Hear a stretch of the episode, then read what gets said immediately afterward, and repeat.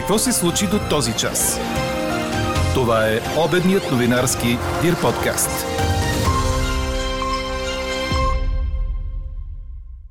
Двама полицаи загинаха по време на гонка на автобус с нелегални мигранти в Бургас. Вътрешният министр обеща сериозни мерки срещу натиска и каналджийството в близките няколко дни.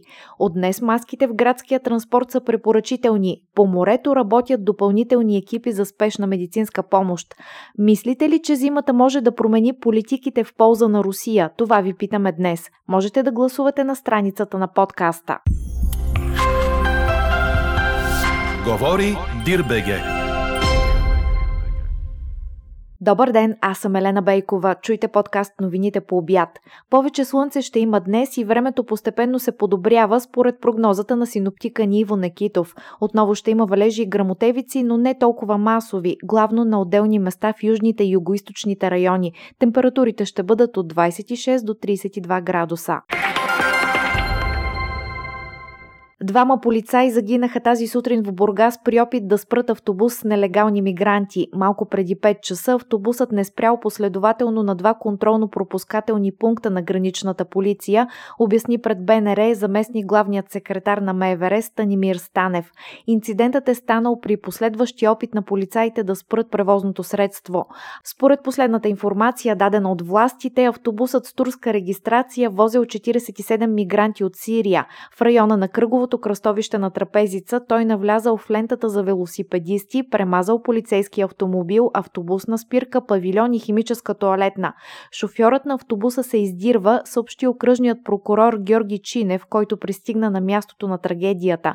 По думите му, пътниците в автобуса са били предимно млади мъже, но има също жени и деца. Сред тях обаче няма тежко пострадали. Според Чинев, действията на шофьора на автобуса са съзнателен, целенасочен, умишлен акт. С оглед на сложността на случая и големия обществен интерес, следователи поемат огледа на место происшествието, заяви Чинев. По-късно от полицията съобщиха, че има задържано лице, което не е сред въпросните мигранти, но е участвало в превоза и е било в автобуса. Той е със статут на хуманитарен бежанец, издирва се втори човек, сирийски гражданин. Двамата полицаи, загинали на място след помитането на полицейски автомобил, са били на 31 и 43 години, съобщиха от прокуратурата. По информация на местни медии в Бургас, по-младият полицай бил сгоден и очаквал сватбата си с журналистка от местен информационен сайт. Служебният вътрешен министр Иван Демерджиев, който пристигна на мястото на инцидента, съобщи, че се работи по информация, според която има хора от системата на МВР, които са в схемата за пропускане на хора през границата.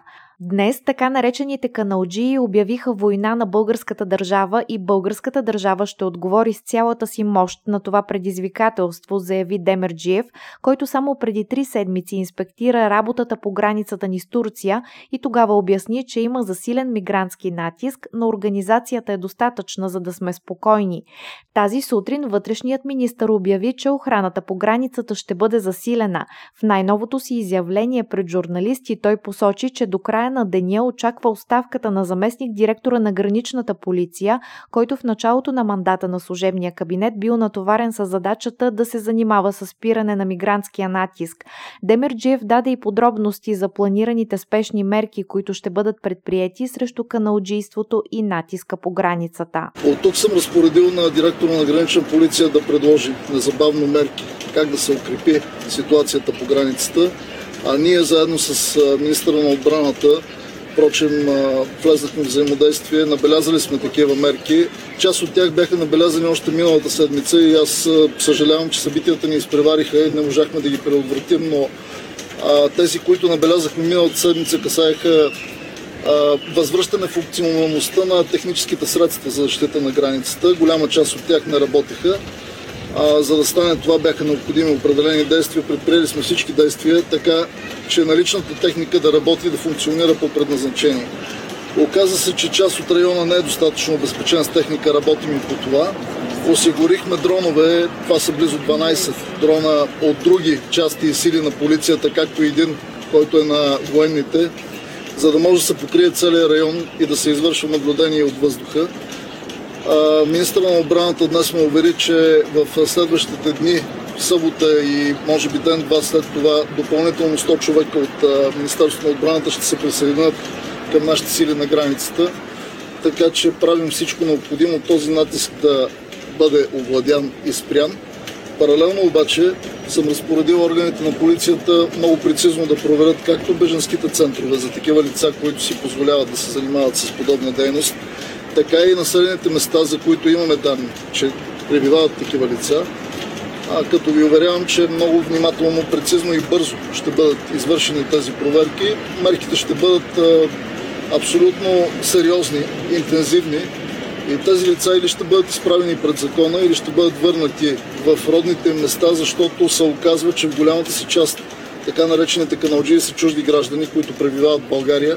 Ние няма да позволим да пребивават в България, извършвайки такава дейност.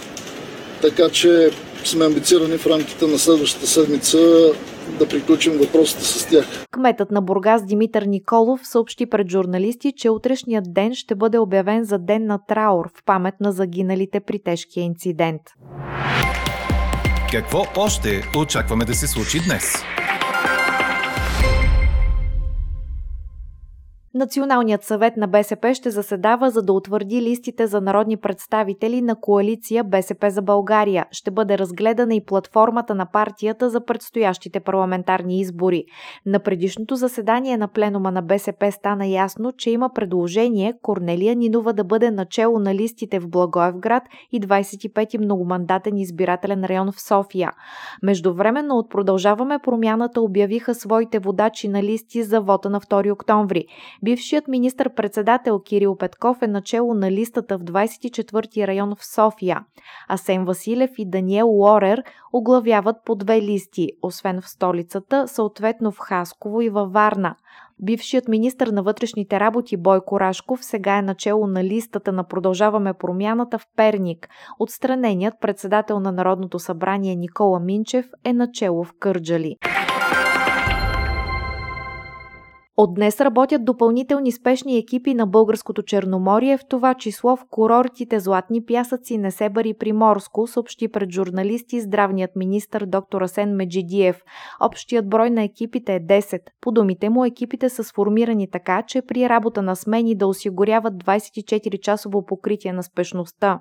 Също от днес в сила влиза новата заповед на здравния министр, с която се въвеждат мерки срещу разпространението на COVID, валидни през следващите 7 дни.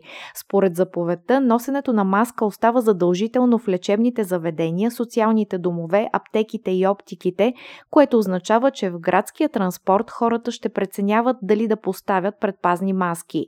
Остава изискването за сутрешен филтър в детските градини и яслите, както и задължението на работодателите да осигуряват проветряване и дезинфекция, да не допускат на работните места хора с симптоми на вирусно заболяване и при възможност да осигурят дистанционна форма на работа.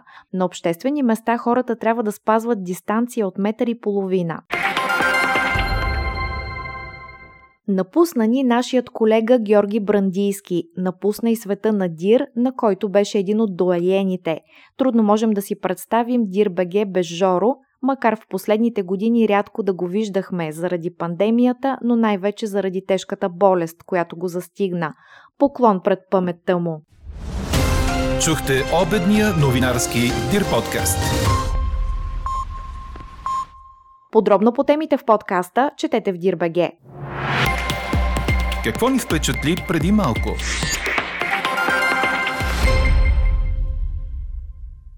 31 милиона долара трябва да изплати окръг Лос-Анджелес на ищците по дело заведено заради снимки на мястото на катастрофата, при която загина баскетболистът Коби Брайант.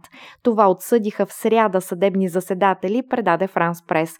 Окръжните власти ще трябва да изплатят 16 милиона долара на Ванеса Брайант, вдовица на баскетболната суперзвезда, както и 15 милиона долара на Крис Честър, който изгуби съпругата и дъщеря си при катастрофата с хеликоптер, през януари 2020 година. През септември 2020 Ванеса Брайант заведе дело с искане за обещетение, след като стана ясно, че служители на полицията и пожарната са споделяли снимки от мястото на трагедията, на които се вижда тялото на съпруга й и на 13-годишната им дъщеря Джиана Брайант, която също бе сред жертвите, припомня Reuters. В катастрофата в Калабасас от 26 януари 2020 загинаха също съпругата и дъщерята на Честър, както и още петима души. А какво ще кажете за това?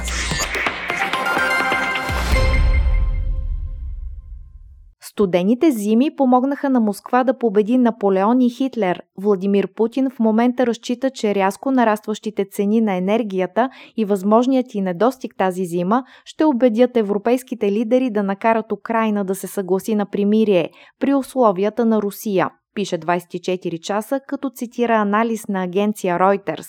Имаме време, можем да изчакаме. Ще бъде трудна зима за европейците. Може да станем свидетели на протести, безредици. Някои европейски лидери може да се замислят дали да продължават да подкрепят Украина и да решат, че е време за споразумение, заявява пред агенцията източник близък до руските власти, пожелал анонимност. Според друг източник от Кремъл, Москва вече забелязва разколебано европейско единство. Според американски официални лица няма признаци руснаците да планират край на войната и прогнозират, че тя ще е дълга, пише Reuters.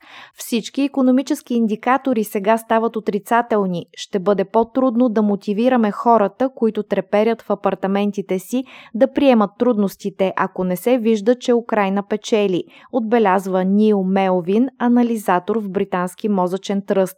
Той е на мнение, че натискът за политическо споразумение може да нарасне и това може да раздели съюзниците в Европейския съюз, както и тези в НАТО. Ето защо ви питаме, Мислите ли, че зимата може да промени политиките в полза на Русия? Гласувайте и коментирайте по темата в страницата на подкаста. Експертен коментар очаквайте във вечерния новинарски подкаст точно в 18 часа. Слушайте още, гледайте повече и четете всичко в Дирбеге.